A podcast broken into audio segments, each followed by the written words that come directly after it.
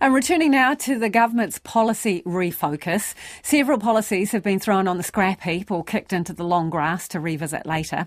Instead, the focus is going on to the cost of living, and as a result of that, the minimum wage will go up $1.50 in April. Now, that will take it to $22.70. Alan McDonald is Head of Advocacy and Strategy at the EMA and joins us now.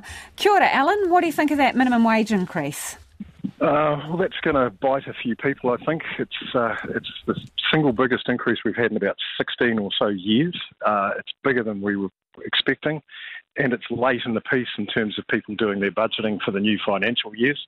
So that's going to hurt too. So a bit too much, a bit too late, and the timing's not great anyway with all the other stuff that's been going on. Is it really a surprise though, Alan? Because you know the increases are tagged to inflation and you know what inflation is. So you must have been kind of thinking this is where it was headed. Well, we were thinking, you know, sort of a minimum of a dollar and maybe a dollar twenty, but a dollar fifty is probably a bit out of the ballpark. And yeah, it's a cost of living increase, but what about a cost of business increase? You know, that's that's something that doesn't get thought of here. There's been so many things come onto the business community in the last three to four years and it's cumulative. And you know, we've just had some floods in Auckland, and that's closed a few businesses for good. And there'll probably be a knock-on effect from this latest increase as well as some businesses who've just been hanging on go, I've had enough. Actually, it's just getting too hard. Really? Do you think some of them will drop away? I think there'll be a, some some of the micro businesses, the, the very small SMEs. It'll, it'll, be problematic for them to. It'll just be the last straw, I think. Any particular sectors you're you're thinking of, Alan? Well, we know that the construction sector is already struggling. We know that the hospital sector's got some fairly significant problems in some areas finding people or, or just the, the pay rates. Hospital's actually lifted its rates quite a lot, so it might not bite as much as it has in the past, but there will be some areas that I think find it particularly hard. Official advice to the Prime Minister was that this was not going to be inflationary, right? That the effect was going to be something like um, 0.1% in terms of inflation, and that it would have um, minimal effect in terms of job losses or pressure on business. Are they wrong about that, or are the businesses that you were talking about that are close to the wire, are they close to the wire for other reasons? Oh, I think they're just they're under, underestimating the cumulative pressure piece. So if, if you went back through the workplace relations agenda in the last three or four years, there's been increase after increase after increase, and and more costs and more more compliance. And for some people, as I say, it'll it'll just be the straw that breaks the camel's back. It's not, you know, it wasn't unexpected. It is a bit higher, um, and some of those pe- people who are close to the wire will just go, "I've had enough."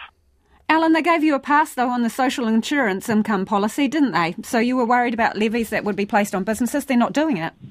Yeah, well, I hope that stays off the agenda. Um, you know, it was problematic. Why? We're heading to a recession. Isn't it essential that people have a backstop? Well, we've got 3.3 unemployment um, levels at the moment, and um, you know that's that's about as low as it can get. So, and not much sign of any change in there. So, and arguably, you could look at things like the welfare system, uh, tweaking that rather than imposing you know, 2.8% tax on people, uh, both employers and, and employees. There were other ways to skin that particular cat. Um, when we looked at it the first time, it was to replace compulsory redundancy. There's compulsory redundancy in that bill, uh, and the mental well-being and the medical piece that came into it late in the piece as well. They were all highly problematic. So in terms of that extra tax and the cost imposed and the way of dealing with things, uh, it's probably good that it's been canned and we can sit back and maybe look at a, a, more considered position on how to deal with the particular issue. So, Alan, just to be 100% clear, the EMA will never support a social insurance or income insurance policy. You want it gone for good, forever. Goodbye. Uh, not the way that one was designed, because there was actually three costs imposed on business in there and a tax on employees and that doesn't work. The original discussions that were had around this was, you know, there'd be some government contribution and things like that. So there are there might be a redesigned scheme that we could support in the future, but not that one. Appreciate your time, Alan. That's Alan McDonald, who's the head of advocacy and strategy